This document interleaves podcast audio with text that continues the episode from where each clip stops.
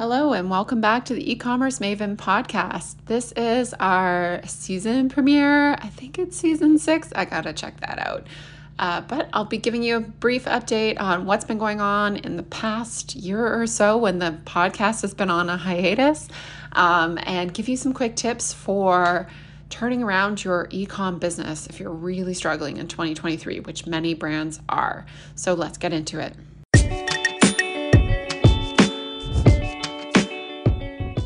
Welcome to Brave and Boss, a podcast for the purpose driven founder who wants to grow their e commerce business. I'm your host, Kristi Soomer. I'm the CEO and founder of the ethical fashion line Encircled, a conscious business coach, and passionate about helping you break through your limits and build a brand that matters. Let's do this.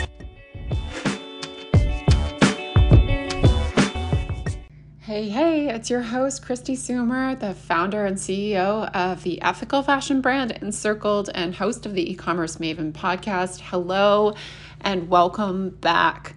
It's been 10 months since our last episode of the e commerce Maven podcast. So, um, thank you for sticking with us. If you haven't unsubscribed, uh, that's major. This podcast has been going on for a while. I, I think it's season six, but I'm not actually 100% sure on that one. Um, I'd have to do a little bit of backwards math, but we've been going on for a while. It originally started, for those of you that know, as more of like a YouTube kind of situation and migrated to the podcast, but um, it's been it's been a hot minute since I've been on, so I apologize for that. Um, but I will give a brief update on what's been going on and why that happened, and all that stuff. Um, so first off, um, happy 2023.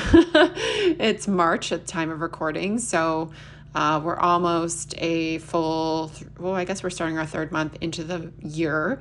So hopefully you're doing well. Um, I know it's been a struggle over the last year or so for many e commerce brands. And I just want to start off by saying that if you are feeling that struggle, you are not alone. This is not a uh, specific struggle to you. This is a general struggle to the e commerce industry. There's not too many brands I know that are doing really well right now, effortlessly, to be honest. So if you're feeling that crunch, it's okay. you you will be okay. Um, but I'm I'm intending this episode really to be kind of a overview of what's happened and some things I'm starting to think about. Of course, I don't have all the answers. I, I mean, I'm not, hopefully, I have some of them for you to help you.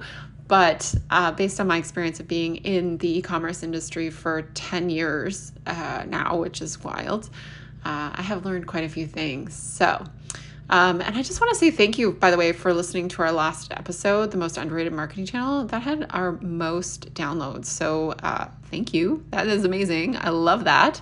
Um, and I hope to create more content uh, about this and help you out. So uh, let's get into the episode. This one's going to be a relatively short one, but I want to talk a little bit more about e commerce and business. And I'll start off with where I've been. So, 10 months ago, um, so that was, I guess I stopped recording in around May. It's actually a miracle that I was recording at all in 2022, uh, but I will get into that a little bit as well. So, for all of us who have experienced burnout at some point or another in their career, that was definitely what I was experiencing in the last probably year or two, um, combined with having some fairly serious health issues which weren't able to be diagnosed. So, some of you may have read a little bit about this on my Instagram. I'm Instagram at Kristi Soomer if you want to follow me, and I'll give you a follow back. But I had a unknown source of a vestibular injury in 2021. Um, I will start this off and say that I'm fully here for health and wellness, and I, I really embrace health and wellness, but I've always been, you know, somebody to get their regular, you know, vaccinations and stuff like that. And I do not want to turn this into any sort of podcast around that. Um, but in June, July 2021, um, I had a major vertigo attack. Uh, if you've ever had vertigo, it's basically where the room starts spinning. So I had gotten up from work Um, and everything started spinning almost like it was like I was drunk almost. Um, and you've just like had a few too many. And I had I started to panic. I was like, I don't know what's going on here. This is really crazy. Um, the room was literally moving. I felt nauseous. I had to lie down. Uh, I called like uh, a medical kind of like helpline, and they're like, if it doesn't go away in a few hours, maybe go to the ER. And so I had some ginger ale and just lay down. And as I was lying down, I still felt like the room was spinning, which was so trippy. And then maybe a few hours later, I felt a bit better. But after that moment, I never really felt the same. So uh, I struggled for the next, I would say, close to two years, like a year and a half, with balance. So, what ended up happening, long story short, after seeing, I don't know, 14 doctors and two vestibular physiotherapists and acupuncturists and all kinds of alternative health practitioners and spending God knows how much money, uh, MRIs, CAT scans, all the things, ER visits, everything, everything. Um, I feel very blessed to have healthcare in Canada. I know a lot of people rag on healthcare in Canada, but um, I feel very blessed to have had it in my corner. Um, and they figured out sometime in around fall 2021 that I had a nerve injury to my vestibular nerve, which controls your balance. So if you imagine, you know, your balance is determined by that nerve, your eyes, proprioception, um, your ears to a certain extent. And mine was damaged on one side. Um, so I only had like, I think 40% usage of it. So when I was walking, it felt like I was always being pulled to one side. Um, you know, I always felt like I was going to tip over. It was really unsettling. Nobody really knows why it happened. Um, there were a few things going around the time that it happened. Um, generally, vestibular injuries caused by a virus. So um, I was doing some treatment on my gut um, protocols. I'd also had uh, the latest vaccination. I had also gotten Botox a few weeks before that. Uh, it's possible I even maybe myself had COVID and I didn't know it. Um, who knows? Nobody will ever know. Um, but suffice it to say, this is what happened. And um, yeah, so, you know, I ended up getting MRIs and went through this whole thing trying to figure out what it is. And if you've ever had a vestibular or dizziness issue or imbalance issue, uh, you will know that is a process of elimination. And I myself am already a bit of a hypochondriac. So going through this process was really stressful for me. So I just decided I needed to drop off stuff. So the podcast was one of them. I couldn't look at screens, uh, screens made me nauseous. Uh, video made me nauseous, and I really had to try and sh- like call my work hours a little bit. I was working, you know, up until that point you know, the pandemic had been really hard and we are working maybe 60 to 80 hours a week. Um, and I had to cut back to like 40 hours a week, which I know sounds like a normal work week, but that's hard. um, so that was one of the things that happened. So the podcast, unfortunately, was one of the first things to go, uh, just because I pretty much just do this for fun. I don't earn any money off of it. I know it helps a lot of people, which I love, but it was just causing too much stress having to like even figure out what to record, and my brain was just not in the right place. So, fast forward, um, I was very lucky to get in to see some specialists and got some more specialized testing done in and around mm, May last year. And they confirmed that actually I had healed my vestibular nerve injury and I was left with something called PPPD, which is basically a brain injury where my body still thinks I'm dizzy, but I'm not. Um, and triggers panic attacks and stuff like that. So I spent most of the last like kind of I guess, six months calming my nervous system and working on my brain and healing um, and all that kind of stuff. So, yeah, it's been a wild ride. I don't know how I worked throughout this, but I did. And I think anyone who's had health issues, um, you know, you kind of just become, you push through them and you do what you need to do to get through it. And that's kind of where I was at. I mean, unfortunately, through that process, I think, you know, I, um, I struggled in my business quite a bit uh, with growth because I couldn't fully be in it. And um, I struggled with friendships too, I would say, because I just, I couldn't put as much effort into friendships that I wanted to because I never knew how I was going to feel when I woke up in the morning. And I feel like some people are more sensitive to that than others, and others take it very personally.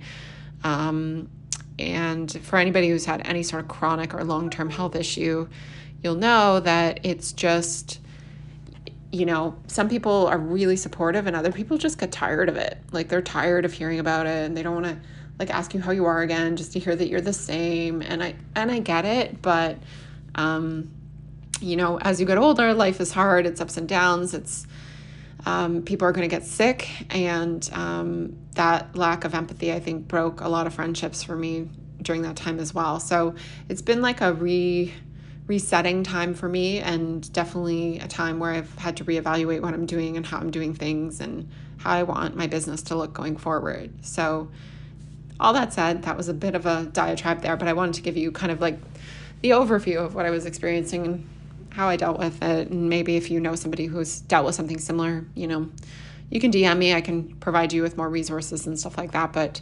um, all that to say that I'm back.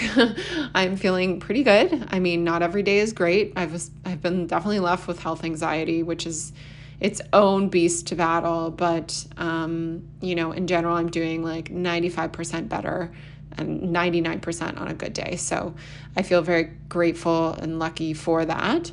Um, and yeah, so here I am. So I'm back. It's 2023. Um, 2022.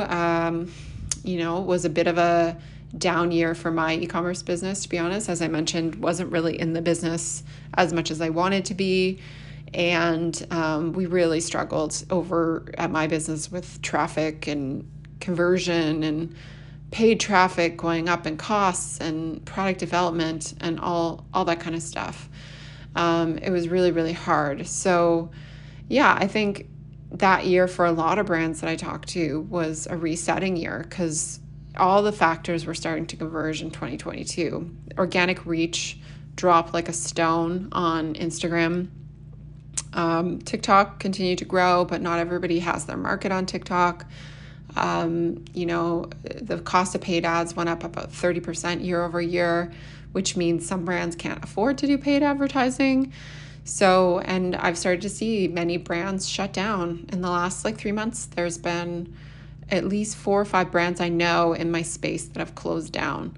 Um, whether that's burnout or just running out of cash, all those things. Like, it's been tight for sure from a cash flow perspective. So, I thought I would use today's episode just to go through some things that I'm thinking about and give you some actionable strategies to um, figure out ways to turn around your business if you are struggling. Because I think there's so much you can do. And I just want to kind of advocate for you that there's a lot of options out there, even when you feel like there might be none. Um, because maybe you have restraints in capital or something like that. Um, so let's get into it. Um, so, 2023 what is the lay of the land? Well, January and February were shit. Hopefully, you have no children listening to this podcast, but um, for a lot of brands, were really crappy, especially if you focus on the Canadian market because recession fears were everywhere and people were not buying um, full price and everybody was on sale. So, I don't know if you noticed this, but never have I ever seen so many brands going like 80% off, 60% off, 70% off, like crazy. And I mean, myself as brand, because we had no products launching, we had to do some discounting too, which I do not like doing. But that's lesson number one. Lesson number one is you got to do what you got to do. So if you need cash flow and you need sales in your business and you're really struggling with conversion on your emails or social posts, you probably need to do a sale because if you're carrying too much inventory, it's going to be the death of your business. And as we're switching seasons in North America from winter to spring, you know, by time of listening to this episode, you should be doing that winter clear out to get that merch out because soon that selling season will be over and not even discounted merch will move. So, the ideal flow in an e commerce brand is that you're kind of continuously moving out the slow moving, obsolete inventory that you have. So, whether you're selling fashion or jewelry or even like, um, let's say, like skincare or deodorant that's like holiday themed, or, um, you know, maybe you've launched like a coffee that's like gingerbread flavored, like you need to be marking this stuff down now. Um, ideally, you start marking it down in Feb. Uh, but if you haven't already, now is the time to do like a winter clear out. So, like a sale on sale is a great one to run through email and social. Um, or do some strategically placed flash sales if you have the inventory, or maybe you just have like one SKU which you really need to move. You could do like a 48 or 72 hour flash sale on it. Um, I love a 24 hour flash sale, but I find like it's just a little bit more effective when you give people like a bit more time to shop. Um, that's then you can have more social posts, more emails, all that kind of stuff. So number one, learning is if you are struggling with sales right now, do a sale and don't feel bad about it because there's a lot of brands out there. Um, I follow some of them on Instagram that are really anti sale promotion. However, um, as a business, you need cash. And if you're not having cash, you cannot just like let your business die on the morals that you don't feel like a sale is ethical. Like, I literally laughed out loud the other day because I saw a post from this brand, I'm not going to name them, who said, like, uh, just say no to sales, shop sus- sustainably. And then in the bottom, it said, P.S. We're having 30% off. and I was like, okay, well, what the heck is that even about? So, so do a sale. That is a quick win, a very quick win. And if you're scared of doing a sale to your full email list, you can always segment. A really great segment for sales is um, creating a segment in Klaviyo or OmniSend or whatever platform you're using for people who only buy on sale. Um, that way, you're not like diluting your list and you're really talking to people who already purchased. So, that's a great one. Um, number two, content. So, if you don't have a content strategy right now, you need to make one because it is uh, that time where if you're not putting good content on organic social, you pretty much might as well not be doing that. Um, and I will say I kicked the can around on organic social for a really long time.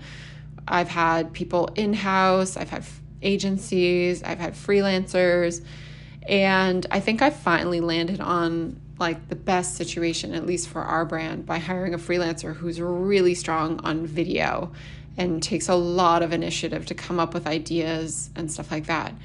I know for a lot of e commerce brands, we all want to outsource content because a lot of us aren't content creators.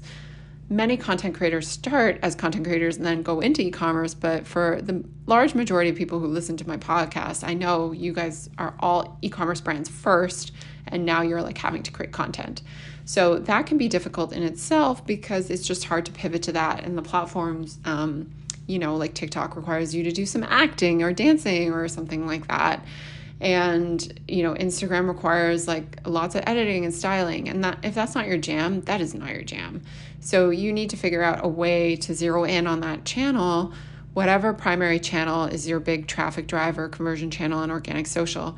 And do it differently so that it works for your business. Because doing the same thing over and over again is just insanity as they say so for me uh, last year you know, we had, uh, I think we had an agency, then we had a freelancer, then we had me running social, then we had somebody in house, and then we had somebody freelance, and it was just a mess. Having an agency was probably the worst. Our reach just tanked.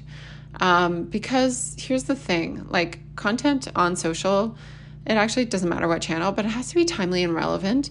And video content is still doing really well on most platforms. So if you can't if you hire an agency to do posting and scheduling and strategy that's great but then somebody's still going to have to make that content. And that problem is not going to go away and it's probably going to be you. And you don't want to do that. So you need somebody who's going to do everything which is a hard unicorn ask but they are out there.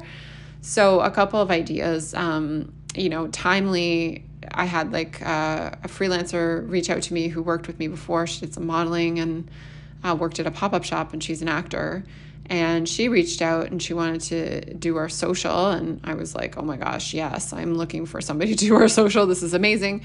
Um, so she's been on board with us for just over a month and a bit um, and she's great. She does all the editing video she sits in on our marketing meetings picks up content. Um, she's in a lot of the videos uh, she's very multi-talented so she's been a huge addition to the team and I'm already thinking about how I can find more people like her to take on other channels because I just think the better content you put out there, the more engagement you're going to get. And right now, you can't just throw up like an image post and hope to go viral on Instagram. It's just not going to happen. So, a lot of it is testing and learning and taking those insights and building them in. So, we've seen a lot of success with increasing our reach with Reels, um, as well as replies on Reels on Instagram, um, and seen some reach that I haven't seen before on Instagram, which is really nice to see. So, looking at activating that on other channels. But again, it's about having a very specific um, strategy around it and paying very close attention to the insights, which a lot of people do not do. Um, so that's my second piece of advice is like figure out a social channel where your customer is and blow up your strategy and start again. Because if it's not working, it's not working. So don't keep doing it. Figure out something else, uh, whether that's finding a freelancer or hiring content creators, um, approaching maybe some influencers and hiring them to do content and run your channel. Uh, if it's not your core zone of genius, it's going to come through on the channel. And so I recommend finding somebody else to do it for you. Um, and you can figure out how to pay them like different ways hourly, flat rate. You could maybe if you're even like really strapped for cash, you can do some sort of rev share or affiliate model or something like that. Uh, there's lots of ways to figure it out. Okay, number three, um, email. Email. So, email is still the best channel for generating sales in e commerce, uh, hence why I have an email course. Um, and I definitely feel like if you're not doing email um, at least once a week, you are missing out. Um, the easiest way to get more sales is send more emails. The one thing you need to pay attention to is um, your unsubscribe rate. So, how you mitigate that and how you make sure that is low is by segmenting. So, making sure you're segmenting your list. And this is why Klaviyo is such a good software. Um, full disclosure, I am a partner of Klaviyo. Um, but OmniSend is also very comparable because you can get into the data and start to do some segments. So you can send it to your VIPs, you can send it to people who haven't shopped in a long time, you can send it to people who have a specific item in their closet. Like doing more and more segmentation. Like ideally, I want to see people who have a list of like 5,000 and above sending out at least two emails a week um, to their list. And that can be a quick win just to get you know, a couple more thousand sales here and there and the other thing. So that's definitely something I want you to focus on if you're not already, because email is still a great channel to use. And then the second part of that is growing your email list. So trying to focus everything on growing it, uh, whether it's giveaways or collaborations you're doing or building um, teasers for waitlists for products coming. Like, drive everything to your email list. That is the goal. Um, so that is my third tip. My fourth tip for turning around a dark 2023 is to reevaluate your expenses. So, um, two main buckets of expenses I look at your cost of goods sold, however, you calculate that with your accountant. So, that's basically typically the variable cost to make your product. Um, and the second one is operating expenses. So, everything else essentially. So, cost of goods sold um, can you renegotiate costs with suppliers? Can you uh, find a new supplier? Can you move your production? Can you change fabric suppliers or change raw material suppliers? Or can you um, buy more in bulk? Like starting to explore all these options because in the last like few years, as inflation has gone up, so has raw materials cost for most brands. Um, and it's just something that you know, you can do price increases, which I'm a huge advocate for. So if you haven't done a price increase in the last three years, this is your sign to do a price increase. you absolutely need to do one. Um, and I promise you that most people won't even notice if you do it. But that's an aside. Um, the other big bucket of costs is your operating expenses. So now is a good time to be as lean as possible you know, at one point in the last three years, I had 21 or 22 employees, including interns, and we pay our interns. They're not free. Um, and my God, that was a big company. Um, and it was a lot of work to run that company, and it wasn't fun.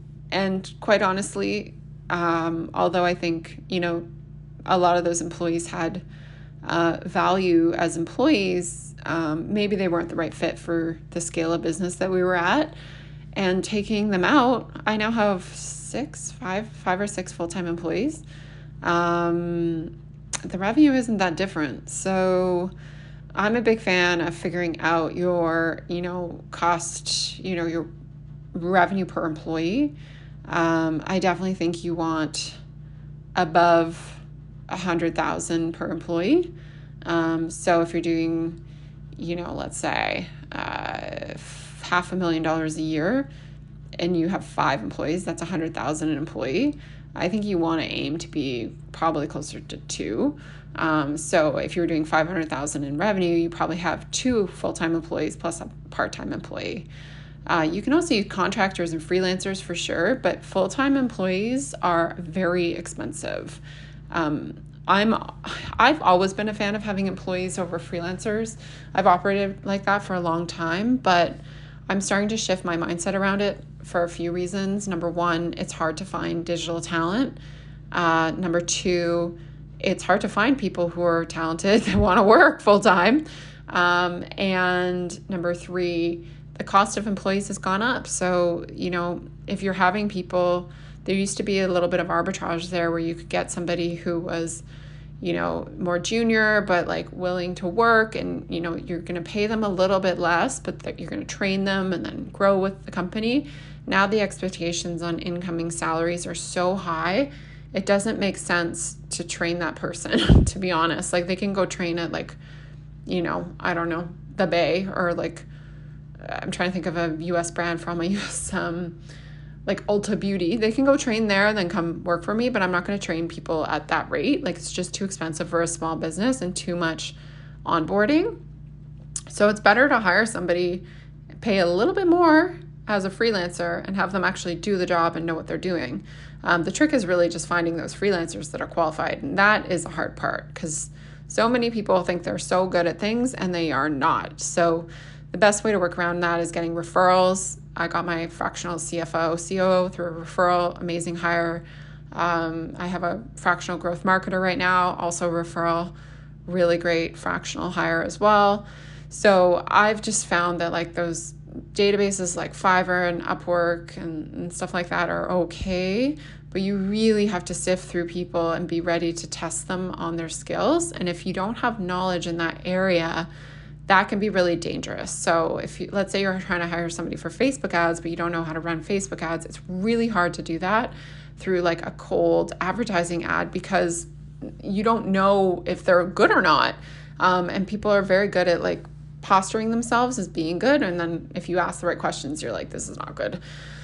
So I recommend streamlining as much as possible. And that may require you to make some tough decisions. Maybe you need to like get out of a lease or split a lease, or maybe you need to get rid of some employees um, or redeploy them in some other area of the business. But now is not the time to layer on more hires that are permanent full time. Um, I definitely don't. Maybe in the back half of the year that that will be the play, but right now it is not the play. Um, the other kind of big variable cost, I guess, in that bucket of operating expenses is advertising. So I think getting more efficient with your ad dollars is going to be really important. So if you are running ads, um, you know, really spending time getting to know that channel and understanding uh, the attribution and how much you're spending and what it's actually getting you it's so easy to manipulate those metrics. That's why I'm a huge fan of apps like Triple Whale. I'm not an affiliate, by the way, um, that show you true attribution on paid ads. It is a very expensive tool, but if you're spending, you know, $10,000 a month on ads, you should be tracking it very closely because that's a lot of money. Um, so that's really a big area where you can optimize as well last thing, I think I'm on number five now. I didn't even make notes for this because I'm feeling like such a rebel in this one. Um, so, the fifth thing you can do if you are having a tough 2023 is take a vacation, take a break. I know that sounds really counterintuitive. And, you know, I took my first vacation in three years, like a true vacation in February. Um, but it was so replenishing. So sometimes when things are really shitty, you just need to step back and figure out how to reset and rebuild and have more objective look at the business. And oftentimes I find we're doing things and we think it's like a good thing to do just because we've been doing it for so long, but it's not actually moving the needle on anything. So I encourage you to look at that and see if there's anything in your business that you're doing and you're thinking, yeah, I must be doing this. This is making a big difference, but you don't even have the time to look at the analytics on it. So slow down to speed up is kind of my mantra.